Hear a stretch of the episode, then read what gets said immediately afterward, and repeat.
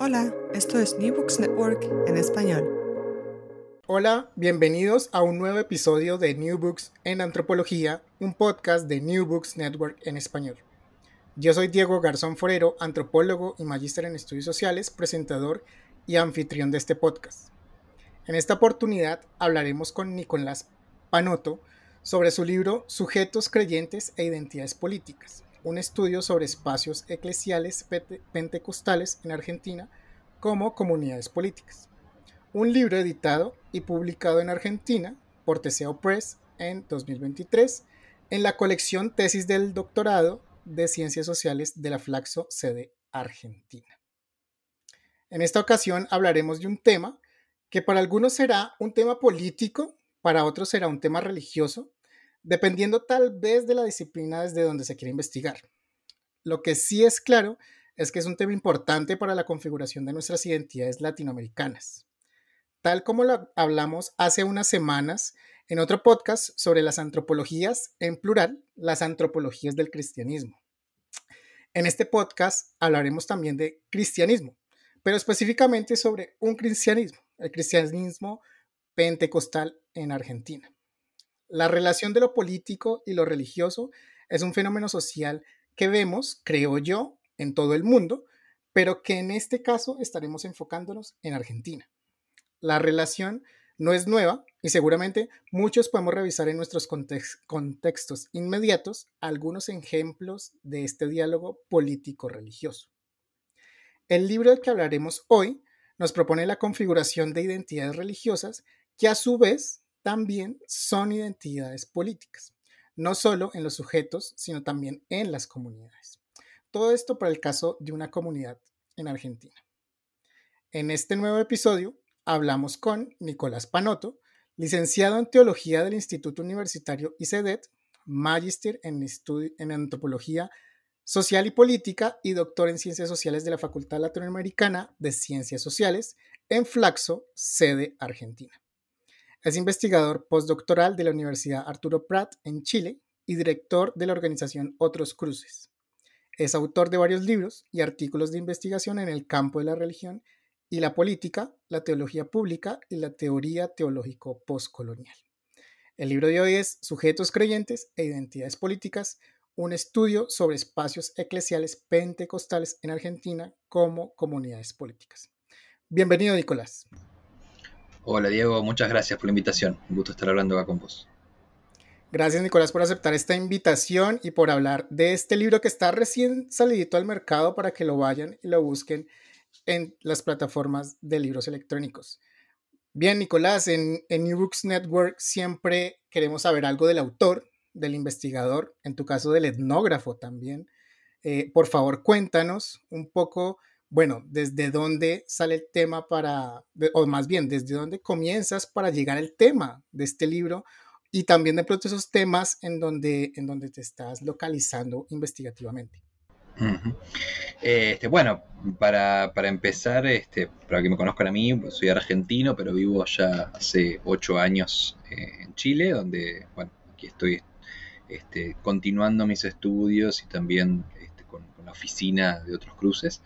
Em, y bueno, el interés de estos temas viene por una biografía muy personal, que tiene que ver por mi propia vivencia personal y familiar con el tema religioso. Yo vengo de una familia este, de un par de generaciones de, este, protestante ¿no? en Argentina, mi familia evangélica, yo pertenezco también, este, me identifico como, como evangélico, eh, este, pero bueno, con con este, perspectivas teológicas, políticas ideológicas muy distintas a ciertos sectores, ¿no es cierto?, que son a veces los que más conocemos del campo este, evangélico, ¿no? De hecho, cuando empecé a estudiar teología, una de las cosas que, más me, empezó a llamar la atención es justamente cómo la teología ha ido cambiando a lo largo de la historia. Este, entonces no hay una teología, no existe una teología homogénea, ¿no? Entonces ahí es donde empecé a descubrir de alguna manera que lo teológico en tanto forma de concebir la fe y las creencias, bueno, va cambiando según las coyunturas sociopolíticas, ¿no? De, la historia. Entonces ahí es donde me empecé a meter con filosofía y teología política, con ciencias sociales y decidí después de terminar mi, licenciatura irme para el lado este, de las ciencias sociales, donde hice mi magíster y mi doctorado, en el ámbito de la religión, ¿no? Y, este, mm, y, en el caso particular de, mi tema de investigación, que es evangélicos y políticas, pero específicamente focalizado en pentecostalismos, es de alguna manera una, no sé si una falencia, pero, pero digamos, identifiqué ciertas como reduccionismos en el campo de los estudios de ciencias de la religión vinculado con el campo evangélico. ¿Por qué? justamente por mi trayectoria. O sea, yo he estado vinculado más bien con grupos de la teología de la liberación, sectores ecuménicos, sectores del activismo, protestante vinculado con derechos humanos. Entonces, cuando uno lea, donde yo leía algunas investigaciones, decía, bueno, a ver, esto es muy como blanco y negro, como un poco reduccionista en algunos elementos. Este, y eso, claro, yo lo, un poco lo percibía desde mi experiencia personal, desde mis estudios críticos en teología, y dije, bueno, me gustaría seguir con esto, pero desde el lado de las ciencias sociales, ¿no? Y, un poco identificar desde las propias ciencias sociales, de las ciencias de la religión, decir, bueno, a ver, ¿de dónde salen estas... Eh, estas perspectivas disruptivas dentro del campo evangélico. Como evangélico y como teólogo podía dar muchas respuestas, pero desde las ciencias de la religión quise un poco encarar, no sé si lo logré, pero al menos sí este, pude utilizar algunas herramientas de las ciencias de la religión para poder dar cuenta de esas otras voces del campo evangélico. Y es así que mm, eh, comencé a estudiar esta religión y política específicamente, este, y más concretamente esta comunidad pentecostal particular en Buenos Aires. ¿no?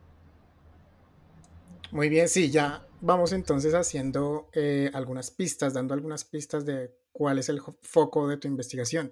Danos más pistas. Cuéntanos eh, geográficamente, bueno, yo dije en Argentina, pero pues Argentina es muy grande.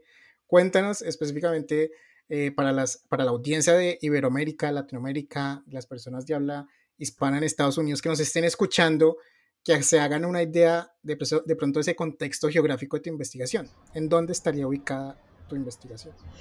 Bueno, mi investigación fue específicamente en Buenos Aires, pero en Capital Federal específicamente. Em, eh, en un barrio que se llama Parque Patricios, que es un, es un barrio eh, de clase media, eh, muy vinculada a muy vinculado el barrio a distintos procesos migratorios que se dieron en, digamos, desde mitad del siglo XX en adelante, este, este, específicamente en Argentina, pero particularmente ahí en, Capital Federal, eh, y eh, este, que de alguna manera tanto Parque Patricios como los barrios eh, circundantes marcan dos particularidades de lo que es Capital Federal. Por un lado, la eh, como en una misma geografía uno encuentra una diversidad de identificaciones de clase, por un lado, ¿no? Porque cerca de donde estaba la comunidad, que es más de clase media, uno encuentra un barrio que, bueno, depende del país, en Argentina le decimos villas, acá en Chile le dicen poblaciones, este, ¿no es cierto?, de, donde se ven diversos grupos, no solamente de diversas clases, sino también grupos migratorios que llegaron específicamente en la década de los 90, ¿no? Este, y un poco marca esa geografía cosmopolita, pero, pero, pero más desde el lado justamente de los sectores de clase media baja, no hay en Capital Federal. Aunque mm, cabe destacar el hecho de que la comunidad que yo investigué es una comunidad que tiene su sede principal, digamos, ahí en Parque Patricios, pero es una comunidad que está en varias provincias de Argentina e incluso en otros países de América Latina, ¿no? Este, pero es interesante que la primera comunidad, la que se funda este, está en ese pequeño barrio, ¿no? Y es, bueno, en la tesis justamente trabajo, como esa configuración singular del barrio de alguna manera también va a condicionar el modo en que la iglesia va a expandirse y va a llegar a otras zonas geográficas. Muy bien, muy bien, muy bien. Eh, bien, ya entrando en lo que tiene que ver el tema de tu libro, tu foco principal es una eh, comunidad pentecostal yo quiero ahondar en esto, eh, en lo pentecostal, porque como ya lo dije desde la introducción, hay diferentes formas de cristianismo el pentecostal es una. Ah, quisiera que nos explicaras un poco de pronto de pentecostal, evangélico, ya tú siendo parte de la misma comunidad, que nos cuentes, que nos des tu punto de vista, bueno, para, para dar un poquito más de contexto a las personas que nos están escuchando. Bueno, las iglesias pentecostales son parte de la gran familia de iglesias evangélicas y protestantes, ¿no? Es una comunidad que, bueno, hay, dos, hay dos, y esto lo trato también en, el libro y en la tesis, digamos, hay dos maneras de comprender el origen del pentecostalismo, ¿no? Este, ambas remiten hacia fines del siglo XIX, principios del siglo XX hay una que es la más instalada institucionalmente, que es cuando el pentecostalismo comienza en una eh, comunidad en la, este, calle Azusa, en Estados Unidos, este, en la zona de Nueva York justamente, eh, este, en una comunidad que tiene una serie de experiencias carismáticas, un poco cuestionando las, las liturgias y discursos este, tradicionales de, los, de, las iglesias evangélicas y protestantes de corte histórico, ¿no?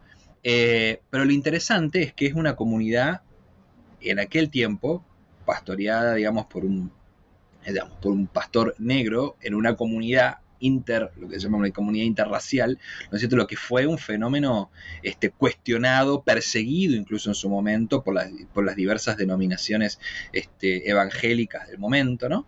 Eh, aunque también hay otro origen que en realidad no sitúa simplemente en esa comunidad, que esa comunidad tal vez representa la, experiencia más, eh, más destacada, importante, a partir de la cual luego derivarán otras eh, denominaciones pentecostales más institucionales, pero hay otras que plantean que ya había experiencias así, por ejemplo, en la India, ¿no? Este, donde había comunidades con experiencias este, muy similares al pentecostalismo y que son, por ejemplo, que eh, a través de relatos de misioneros y demás influyeron en otros países, como por ejemplo el caso chileno, que es el país que muy tempranamente tuvo este, experiencias también del surgimiento de iglesias pentecostales y no hay conexión directa con la calle de Azusa, sino con otras experiencias misioneras este, en la India, por ejemplo. Entonces, y para, digamos, concretizar, lo pentecostal este, nace, bueno, para, que sepamos, ¿no? La gran familia pentecostal, eh, evangélica protestante nace en el siglo XVI,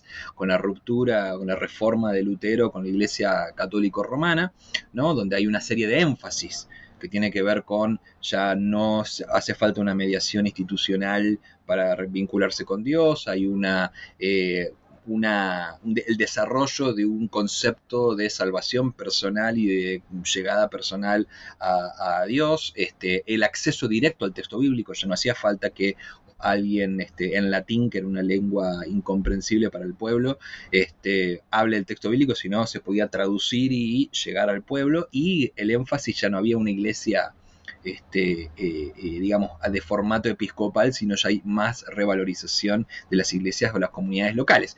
Esto, después del protestantismo, hay una ruptura con los anabautistas este, y otros grupos independientes que rompen aún más radicalmente con las estructuras este, episcopales que aún la iglesia luterana seguía manteniendo y, de alguna manera sigue manteniendo hasta hoy. Estas iglesias anabautistas de alguna manera van a radicalizar y van a em, salir en diversas direcciones, eh, en otras, en diversas iglesias y demás, donde, siglos después, obviamente, de ciertas este, influencias wesleyanas en Inglaterra y demás, hacia fines del siglo XX, diversas comunidades van a tener una vivencia carismática, es decir, este, experiencias que tienen que ver con, una, con diversas maneras más este, extáticas, experiencias este, espirituales desde la corporalidad, otro tipo de liturgia, una crítica muy fuerte a la institucionalidad tradicional, justamente de las cuales va a derivar la iglesia, las, iglesias pentecostales, ¿no? Y bueno, todo su desarrollo durante el siglo XX en un montón de este, tipos de, este, de, denominaciones que justamente eso da cuenta de esta singularidad del pentecostalismo, ¿no? su capacidad de mutar constantemente en diversos tipos de institucionalidad. Muy bien, muy bien. Entonces, bueno, ya, ya teniendo esto abarcado, bastante contexto, dentro de tu libro, dentro de tu investigación, em, haces una exploración se podría decir antropológica, en cierta forma, desde las ciencias sociales, a una comunidad específica, al Centro Cristiano Nueva Vida. Cuéntanos, eh, bueno, no sé si de pronto al, ser tú también parte de la, de la comunidad evangélica, también los tenías cerca, o bueno, ¿cómo, cómo llegas a ellos y te abren las puertas fácilmente, de pronto esa, esa cuestión metodológica del inicio. Sí, sí, bueno, eh, justamente como decís, mi, mi, aunque hice el doctorado en ciencias sociales, mi trabajo fue etnográfico y lo hice incluso en el departamento de antropología, así que justamente mi valoración fue esa, o sea, este, concentrarme en una comunidad particular que de alguna manera este, refleje diversos tipos de, imaginarios, discursos instalados eh, desde una perspectiva más amplia, ¿no? Pero, eh, y esta comunidad en realidad llegué... Eh, porque justamente como te decía hace un momento, mi interés decir era eh, cómo puedo dar cuenta de estos movimientos disidentes, ¿no? Dentro del campo evangélico, ¿no? Porque, a ver, no quiero hacer una generalización, pero generalmente, este, valga la redundancia, hay una perspectiva diciendo, bueno, todos los evangélicos son todos de derecha y conservadores, ¿no? Con muchas razones de ser ese imaginario instalado. Pero quienes conocemos por ahí más de adentro y analizamos el fenómeno, nos damos cuenta que hay muchas disidencias y el, campo evangélico es mucho más complejo, eh, entonces, tras ese interés, em, en Argentina no hay tantas comunidades, o sea, las iglesias históricas, es decir, las metodistas, luteranas, discípulos de Cristo y demás, son iglesias que han desarrollado una perspectiva más ecuménica, más vinculada a la teología de liberación, y lo que yo llamo las iglesias congregacionales, este, tienden a ser más, eh, por su tipo de organización y demás, hay una tendencia más conservadora, pero justamente el Centro Cristiano Nueva Vida comenzó a tener mucha visibilidad pública, más que nada a partir de el 2004-2005, aunque es una comunidad que nace en el 82, justamente en el marco de la crisis del 2001 en Argentina, donde hay, hay, una, hay un quiebre muy fuerte, y donde obviamente las iglesias evangélicas también se posicionaron públicamente, este, frente a esta crisis, atendieron de diversas maneras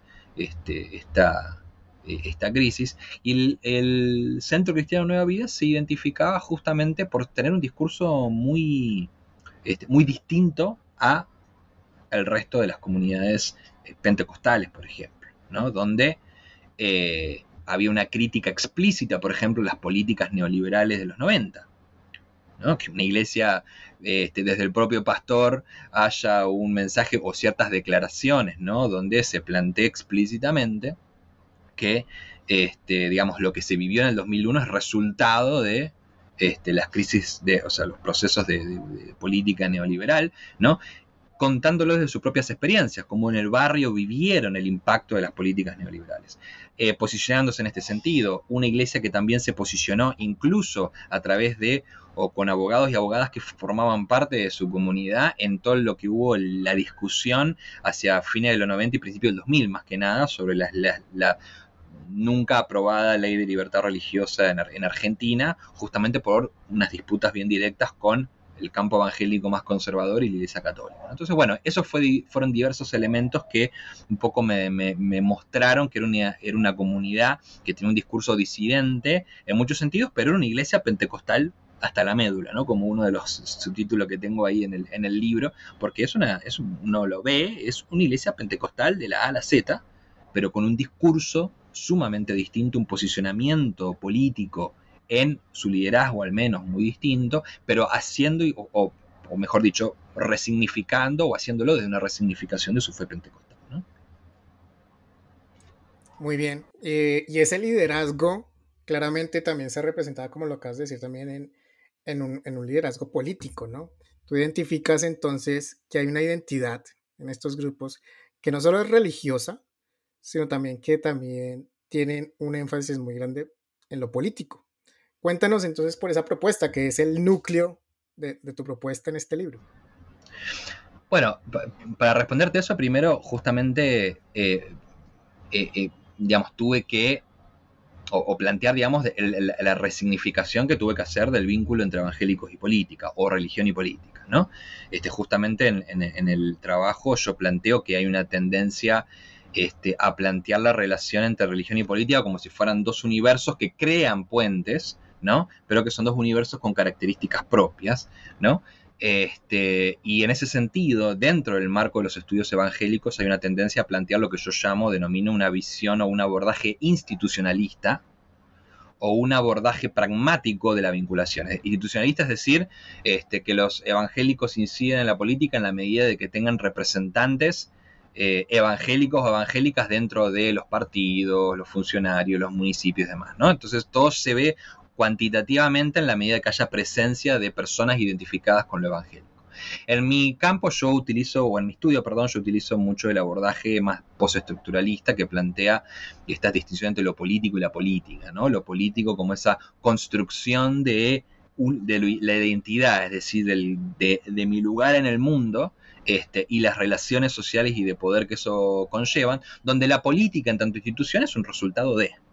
Entonces, en este sentido, lo político no tiene que ver solamente con la práctica política institucional, burocrática, estatal, partidaria. La política tiene que ver con las construcciones de sentido sobre lo común y sobre lo social. Entonces, en este sentido, yo este, analizo la dimensión política en estas comunidades con respecto a cómo resignifican modos de convivencia cómo resignifican términos. Es decir, en las conversaciones que teníamos con la gente, en las entrevistas, a veces cómo usaban términos como democracia, como populismo, ¿no? como izquierda, como neoliberalismo, ¿no? Eh, este, entonces, eh, y, ver justamente cómo desde lo específicamente religioso se resignificaban o se construían concepciones políticas. Entonces, en ese sentido, no es que hay, o lo que planteo en el trabajo, no es que hay una relación solamente entre lo religioso institucional y lo, lo político institucional, ¿no? Y se van creando puentes de pragmáticos simplemente, sino hay un sentido político que se construye desde este, la ética, el etos, la, vinculación e incluso las narrativas teológicas que dan cuenta de imaginarios políticos. Obviamente, y eso también lo analizo, hay una vinculación con la política institucional. Y eso es la otra particularidad de esta comunidad este tipo de discurso disidente atrajo a muchos evangélicos y evangélicas activistas o pertenecientes a, movimientos sociales, organizaciones de sociedad civil, que eran evangélicos pero que eran disidentes también.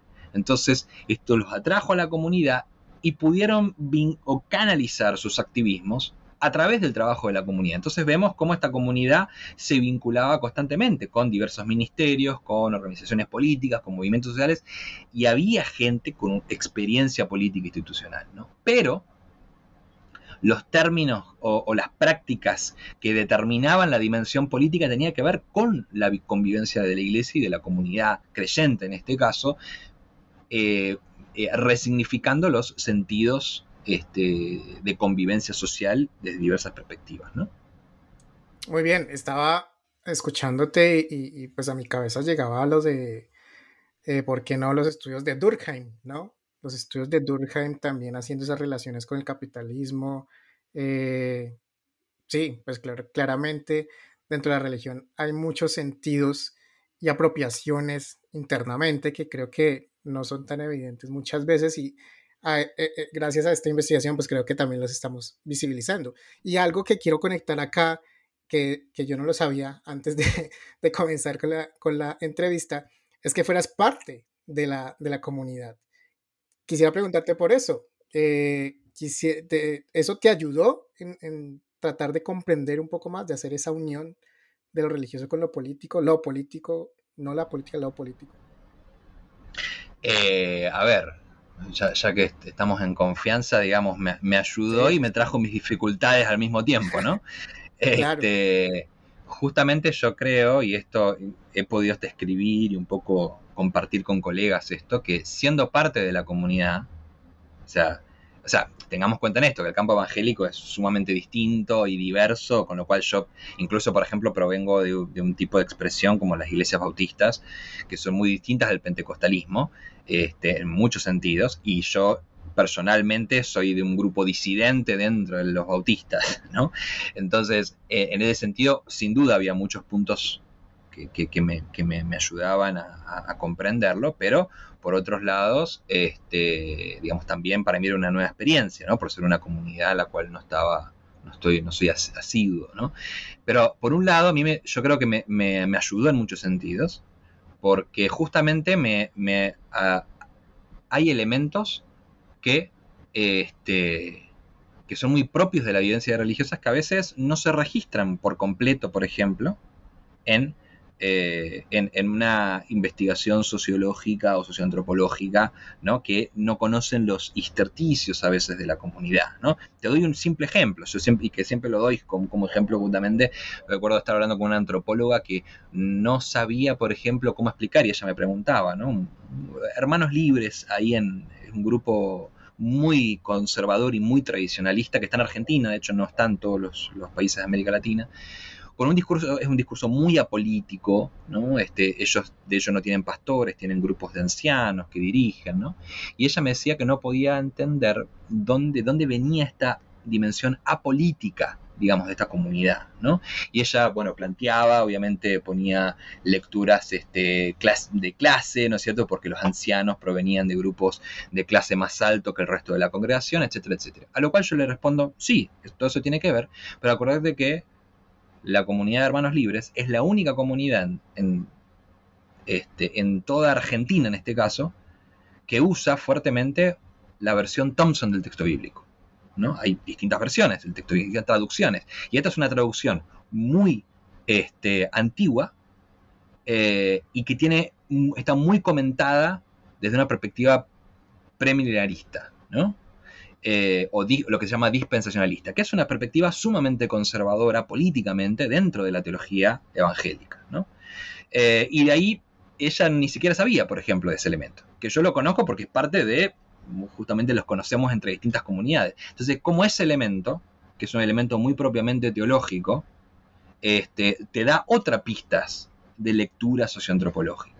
Entonces, por eso te digo, en ese sentido me ayudó mucho a ver ciertos detalles que a veces no están a la simple observación socioantropológica, pero por otro también me trajo como mis sesgos, ¿no? Y eso tuve un, excelente director este, de tesis que además conoce mucho el campo este, evangélico y él me decía, Nico, tené cuidado que acá estás hablando a veces más como teólogo que como antropólogo, ¿no? Entonces, este, esas matices, este, pero bueno, justamente dentro de la carrera de antropología que yo hice es una, corriente donde se planteaba que siempre en el trabajo etnográfico se juegan, ¿no? Esta, yo me acuerdo con este, gente como Pablo Bright, un gran antropólogo argentino que nos enseñó mucho esto, que el trabajo etnográfico tiene que ver con cómo el antropólogo y la antropóloga pone sobre la mesa su subjetividad y se le juegan cosas, ¿no? En mi caso se me jugaban por ser creyente por un lado y por ser este teólogo, ¿no? Entonces, este, eso también fue, fue una experiencia particular, pero yo diría que hay más cosas que, me ayudaron a identificar ciertos puntos. ¿no?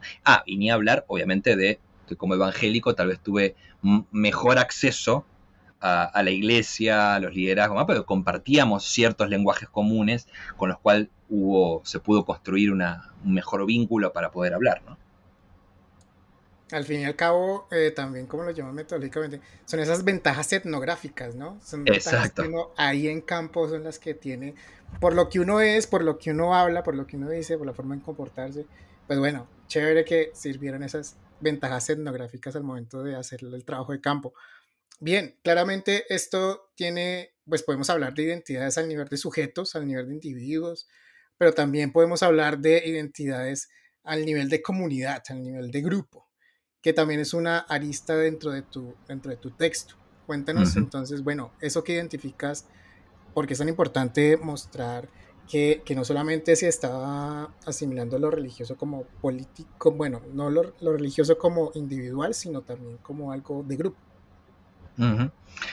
Mira, e, en ese sentido particular, uno de mis intereses fue justamente plantear de que no podemos hacer un vínculo directo entre una identificación religiosa y una perspectiva política. Eh, y esto en una doble vía en este caso de investigación. Primero, como te decía, no podemos decir que todas las comunidades evangélicas o todos los evangélicos evangélicas son personas conservadoras y de derecha. ¿No? Este, porque eso es una generalización que este, no va con respecto a eh, eh, a, lo que uno encuentra justamente en las iglesias, que incluso, por ejemplo, aunque haya pastores que son sumamente conservadores, que bajan línea con respecto a perspectivas morales específicas, luego en la congregación pasan cosas muy distintas y las personas tienen sus ideologías. Este, por eso, por ejemplo, no existe tal cosa como el voto evangélico. ¿no? que eso es algo que una tesis también que hemos trabajado mucho con distintos especialistas, no existe tal cosa. ¿No? Inclusive esto para los, políticos y la política a veces que intentan canalizar o capturar un voto evangélico. No existe tal cosa, porque más allá de que los evangélicos y evangélicas se posicionen sobre ciertos temas, es muy distinto, digamos, en el ámbito de lo político concretamente. Pero por el otro lado, que eso también es otra cosa que, surgió en mi, en mi tesis, que los liderazgos tengan cierto posicionamiento político no quiere decir que eso llegue a toda la comunidad. Entonces, por ejemplo, claramente en la comunidad que yo analicé, tanto el pastor principal como todo el liderazgo principal, mayoritariamente tenían una perspectiva más crítica, progresista de lo político. Pero en el liderazgo más amplio de la comunidad, que estamos hablando con una comunidad muy grande, y la congregación en, general, en realidad había perspectivas sumamente distintas. Entonces, por ejemplo, en uno de los departamentos que yo analicé que se encargaban de cuestiones políticas, vos tenías gente de la izquierda, ¿no? del Partido de Trabajadores Socialistas, compartiendo la mesa y trabajando y haciendo proyectos con gente de Juntos por el Cambio, que es el grupo de, las, de derecha, digamos, más conocido en Argentina. Pero eso es otro fenómeno justamente ahí se ve la dimensión política de las comunidades religiosas, que logran justamente articular a veces este, diversas este, ideologías y demás a partir de otros de elementos este, aglutinantes. Y por último, también a nivel institucional, lo importante a destacar es que hay temas y temas que logran distintos tipos de articulaciones.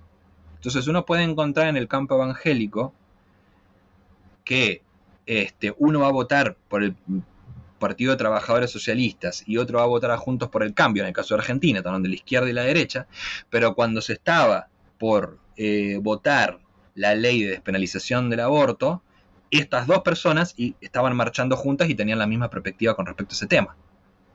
Entonces, nuevamente, no hay una homogeneidad política sobre todos los temas sobre derechos sociales, sobre derechos de los trabajadores, este, sobre desarrollo socioeconómico, puede haber movimientos, posiciones antagónicas, pero en temas de moral o este, agenda, lo que se llama la agenda valórica, podemos llegar a encontrar como un tema más aglutinante entre diversas perspectivas ideológicas. Y esto, todo esto es lo que un poco fui analizando en el estudio de esta comunidad y que sin duda se puede también este, plantear a otras comunidades que, como te decía, lo importante a nivel institucional es que no, eh, a diferencia de la Iglesia Católica, donde aunque también la Iglesia Católica es sumamente diversa, hay una línea mucho más eh, jerárquica que baja desde el Papa hacia abajo. El campo evangélico es completamente distinto. Más allá de que hay pastores centrales, hay algunas estructuras episcopales, iglesias celulares, etcétera, etcétera. Este, las comunidades son sumamente diversas y hay una manera de comprender la espiritualidad que es mucho más ecléctica y más movediza en ese sentido, más fluida, ¿no? Y eso conlleva una vinculación absolutamente distinta o un análisis absolutamente distinto de la vinculación entre lo religioso y lo político. Y en esa relación, bueno, también hay algunos personajes, de pronto hay políticos de la vida real de, Argentina que están dentro de la comunidad. Te quisiera preguntar por eso. De pronto, ¿cómo viste ese asunto, de ese asunto en tu investigación? Sobre la influencia de posibles personajes políticamente reconocidos dentro del área política en Argentina o en Buenos Aires, si había alguna incidencia de, estos personajes o viceversa, de pronto la comunidad pesaba sobre lo que estaba, lo que estaba haciendo el personaje político en esferas políticas. Quisiera preguntarte por, ese, por esa parte. Mira, em, e, eso es muy interesante porque, a ver, digamos, hay una presencia de políticos y políticas en general en iglesias evangélicas que es muy visible, ¿no? Eh, y que intentan capturar o canalizar lo evangélico de diversas maneras, ¿no?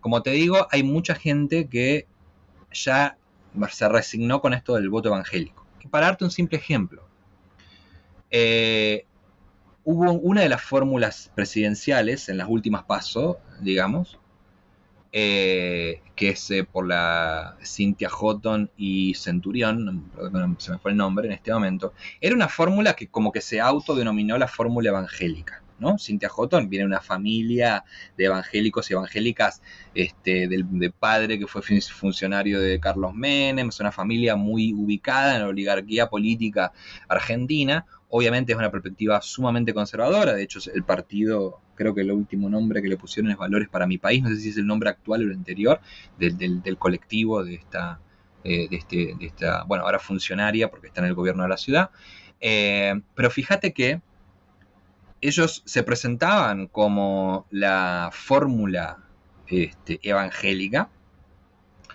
eh, y em, estamos hablando que la última encuesta en Argentina dio un porcentaje por arriba del 15%, digamos, de evangélicos, y ellos en el momento de las pasos no sacaron más del, creo que sacaron un 5,3%, calculando que de ese 5,3% ni siquiera la mitad especulando, ¿no? Habrá sido evangélico, evangélica. Entonces, para que, para que te des cuenta, ellos movilizaban masas, ¿eh? Iban a iglesias multitudinarias, em, estaban en manifestaciones públicas y demás, pero en el momento de los votos, ni, un 2%, digamos, del de, electorado posible los, los acompañó este, ¿no? identificado en el campo evangélico. Entonces, esto te muestra un poco las divergencias que hay con la participación de políticos y políticas en el campo este, evangélico. En el caso de la comunidad particular que yo estudié, este, es interesante ver cómo ellos mantenían una distancia bastante crítica con la política institucional, pero sí estaban, tenían muchos contactos a nivel de funcionarios, funcionarios y algunos ministros.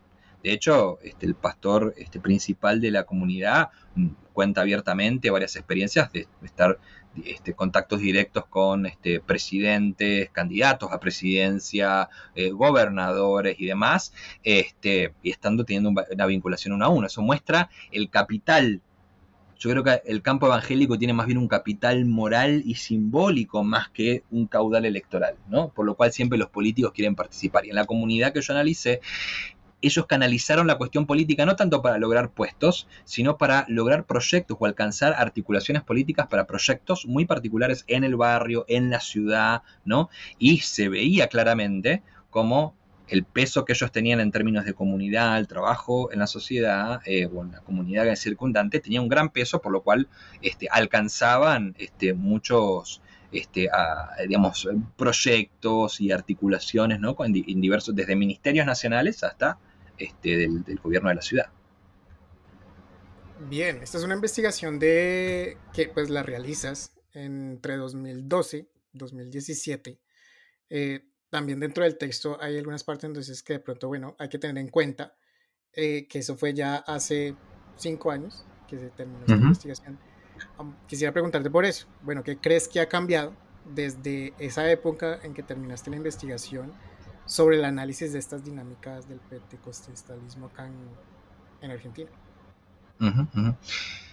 Eh, mira, yo diría que los, los cambios han ido al, al, ritmo de las transformaciones políticas a nivel regional, si se quiere, ¿no? o al menos de mi lectura de los que son los sucesos eh, principales del campo político latinoamericano. Me refiero específicamente a las, las polarizaciones, por un lado, la, profundización de ciertas polarizaciones a nivel social y en términos de identificación política, eh, la emergencia de los grupos libertarios que, están creciendo con cada vez más fuerza a nivel regional, donde hemos tenido este, este, ejemplos muy fuertes como el caso de Bolsonaro en Brasil, eh, personajes como Milley en Argentina, que son como terceras vías, entre comillas, este, que se están levantando como discursos reaccionarios, incluso antipolíticos.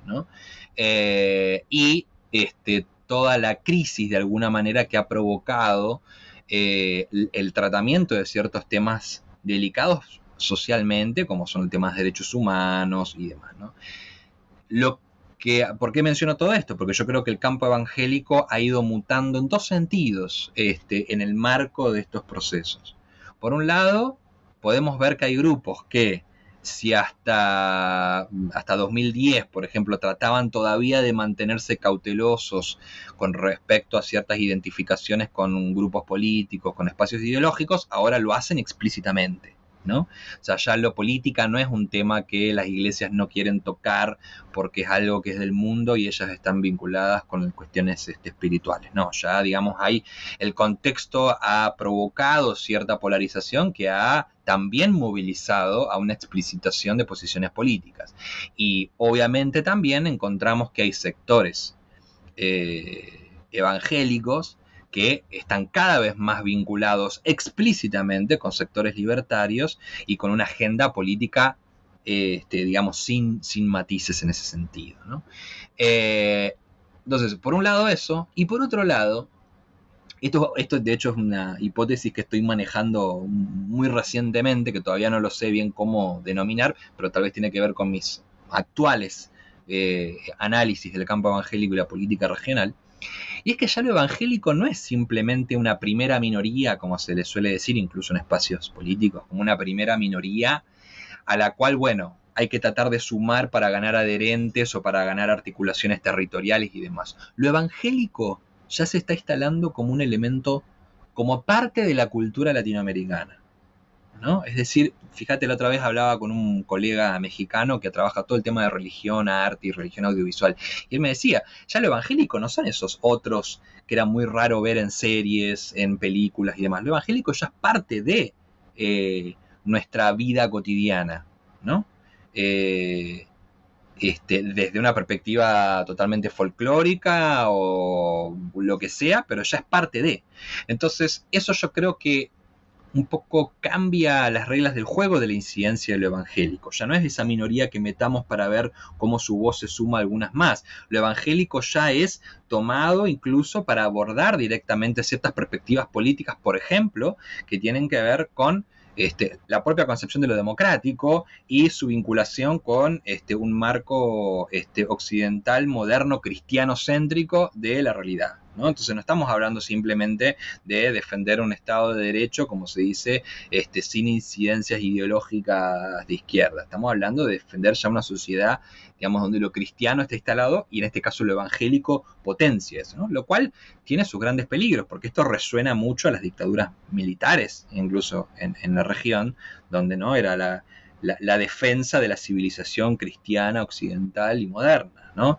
Entonces, eh, este, digamos, hay ya una imbricación de lo evangélico con lo político eh, este, mucho más, este, mucho más, más fuerte y más, más, más visible en este sentido en cuanto a retóricas.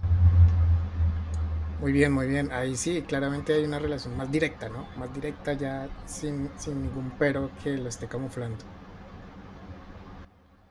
Muy bien. Muy bien, ahí eh, pues nada, les dejamos a las personas que nos están escuchando eh, temitas también, si a usted le gusta este tema, pueden ser temas de próximas investigaciones, próximas tesis de grado, ahí para que las puedan estar teniendo en cuenta. Recuerden que estamos hablando del libro Sujetos creyentes e identidades políticas, un estudio sobre espacios eclesiales pentecostales en Argentina como comunidades políticas Publicado en 2023 por Teseo Press. Si ustedes quieren encontrar el libro, uh, teseopress.com. Ahí está el libro en acceso abierto para que lo puedan leer, que creo que es... Y van a seguir saliendo muchos de, de esta colección, ¿verdad, eh, Nicolás? Creo que van a salir saliendo Exactamente. de, de Flax. Ahora saldrán tres, este, creo que se han salido tres, eh, incluyendo la mía, este, pero ya hay como varios trabajos más por venir. Muy bien, para que vayan a la página y busquen porque hay unos muy buenos aportes investigativos desde ciencias sociales, ciencias humanas. Bien, eh, antes de, ir terminando, Nicolás, quisiera preguntarte, aprovechando que estás acá con nosotros y pues eres un especialista en el tema, ¿por qué no trasladar esta discusión también al nivel latinoamericano? Eh, ¿Cómo ves esas identidades religiosas, políticas en Latinoamérica? Y, y, de pronto llevando, yo tenía un profesor que, una profesora que siempre decía, hay que llevar las investigaciones un poquito más allá. No solamente que hablen del contexto que están, sino es, ella decía, era, eh, hay que empujar el argumento, hay que llevarlos más allá. Quisiera que nos des tu punto de vista desde tu, desde tu investigación, ¿cómo ves esas identidades religioso-políticas mm. en Latinoamérica? Sí, bueno, mira, de hecho, precisamente por, esa razón este, ahora estoy investigando, sigo investigando la vinculación entre evangélicos y políticas, pero ahora dentro del sistema interamericano, que también por razones de mi trabajo este, he observado y conocido un poco más de cerca, este, y justamente dan cuenta de esto, de, en primer lugar tiene que ver un poquito con lo que te planteaba recién, ¿no? de que lo, cómo el evangélico se ha instalado como un elemento prácticamente parte de nuestra cultura, hecho por el cual, este, digamos, ya no es un tema anexo este, o contingente, sino que es parte hoy día de cualquier tipo de debate este, y forma parte de, de ese, de ese este, coro de voces que este, desde la sociedad civil que, forman parte eh, de, temas de coyuntura. Pero por otro lado también, a nivel regional, hay, dos elementos más que me parecen importantes. En primer lugar, hay elementos muy similares entre las formas en que lo evangélico se está articulando en diversos países. ¿no? Hay muchas similitudes. ¿Y por qué? Uno puede decir, bueno, obviamente es porque tiene, hay caracterizaciones identitarias este, de lo evangélico que, de alguna manera eh, este, digamos, están vinculadas, pero por otro lado hay que ir más allá, es, entender que, por un lado, lo evangélico hoy día responde eh, no solamente al crecimiento de un grupo religioso particular, responde a un conjunto de eh, eh, desafíos, de crisis de sentido, de este, desplazamientos en el espacio público, donde lo evangélico, desde su especificidad identitaria y demás, ofrece otras respuestas eh, que, por ejemplo, de la que ofrece o ofrecía la Iglesia Católica como, o el catolicismo, mejor dicho, como ese elemento sociocultural aglutinante como parte de la historia latinoamericana. Entonces, lo evangélico de alguna manera se ha levantado de eso. Por, por algo lo evangélico está mucho más fuerte en ciertos debates con respecto a temas de, la agenda valórica y demás, porque lo evangélico tiene un modo de este, abordar esos temas, al menos de algunos sectores conservadores, que muestran ciertas diferencias. O, por ejemplo, que es otra tesis que yo tengo también, eh, los líderes políticos eh, se articulan con sectores evangélicos porque el campo evangélico les habilita a otro tipo de usos del carisma, ¿no? Este, que yo tengo de alguna manera un capítulo que algo hablo de eso en el libro, pero es un tema que, me parece interesante para, para otro, este, para más estudios. Entonces, por un lado eso, pero por otro también es importante a nivel de América Latina, porque ya lo evangélico este, es, opera a nivel regional. O sea, los grupos evangélicos que están metidos en política operan a nivel regional. Acá una salvedad importante. ¿no? que esto es fundamental, que de hecho lo trabajo más posteriormente en la actualidad. No podemos hablar, así como no podemos generalizar con lo evangélico en tanto su identificación ideológica, tampoco tenemos que generalizar con respecto a los sujetos y agentes institucionales evangélicos. ¿no? Entonces, cuando hablamos que lo evangélico se metió en la política regional, no, no, a ver, no estamos hablando de las iglesias evangélicas. Las iglesias evangélicas hacia adentro, como te comenté anteriormente, son sumamente plurales y demás. Pero sí encontramos grupos de pastores, encontramos eh, denominaciones o líderes denominacionales, encontramos organizaciones basadas en fe, o encontramos también lo que yo llamo las redes políticas evangélicas, es decir, articulaciones de organizaciones vinculadas al campo evangélico que tienen una agenda política. Entonces, todos estos espacios que yo te acabo de mencionar tienen distintas maneras de apropiarse de lo político y distintas agendas políticas que, aunque se vinculan con lo evangélico, no necesariamente tienen un correlato directo con las iglesias evangélicas. Entonces, el modo de institucionalidad política de lo evangélico es sumamente plural. Entonces, cuando hablamos de la presencia regional de lo evangélico, hablamos de justamente una pluralización de agentes, de tipos de institucionalidad que se vinculan con lo evangélico en tanto marco de creencia, pero no necesariamente con las iglesias evangélicas. Y eso es importante analíticamente hacer esa distinción. Y entonces, dicho eso, justamente, eh, por eso, por ejemplo, yo estoy analizando lo evangélico en el sistema interamericano, porque encontramos organizaciones, movimientos, redes que están trabajando a nivel regional, que están operando ahora en sectores multilaterales, en sectores de diálogo regional, en, los principales eventos a nivel regional de la CEPAL, de las Naciones Unidas, de la OEA, de la Comisión Interamericana de Derechos Humanos, encontramos grupos evangélicos con agendas muy concretas. ¿No? Entonces, eh, eso es un fenómeno que, bueno, en mi caso ahora estoy estudiándolo y, y eso es fundamental para entender muchas de las lecturas que hoy necesitamos hacer con respecto a la vinculación de lo evangélico y lo religioso e incluso lo religioso y lo político en general, ¿no? Muy bien, Nicolás. ¿Algo que hayas eh, escrito recientemente de, este, de estos últimos trabajos que has estado eh, desarrollando para poder buscar? Mira, justamente hace unos meses atrás salió este, un libro que escribí que compila algunas de estas cosas, se llama Política como signo de los tiempos. Este, Hay una versión online también de la, de la editorial Poliedro, este, que pueden bajar, pero hay una segunda edición ampliada que salió por eh, Diálogos, Dia-Logos, aquí en Chile, este, que también hacen distribución. Y ahí eh, trabajo más en profundidad esto, ¿no? De cómo el tema de la laicidad específicamente y la libertad religiosa son dos significantes de disputa política hoy, ¿no? Y después, bueno, tengo algunos escritos de investigación, más en, revistas de investigación, donde estoy empezando a, dar algunos resultados de este análisis de eh, evangélicos en sectores o en organismos multilaterales. Muy bien, muy bien, Nicolás, muchísimas gracias. Bueno, creo que vamos cerrando ya el podcast hasta ahora. Les recuerdo una vez más cuál es el libro del que estamos hablando. Sujetos, creyentes e identidades políticas, un estudio sobre espacios eclesiales pentecostales en Argentina como comunidades políticas. Eh, y lo pueden encontrar en teseospress.com. Libro completamente acceso abierto para que lo puedan descargar y leer. Bueno, muchas gracias Nicolás por tu tiempo, gracias a las personas que nos estuvieron acompañando en este podcast. Eh, recuerden que en New Books Network en español estamos en newbooksnetwork.com. Ahí siempre hay una sección que dice en español. Ahí estamos presentes si usted nos quiere escuchar a través de la página de New Books Network en español.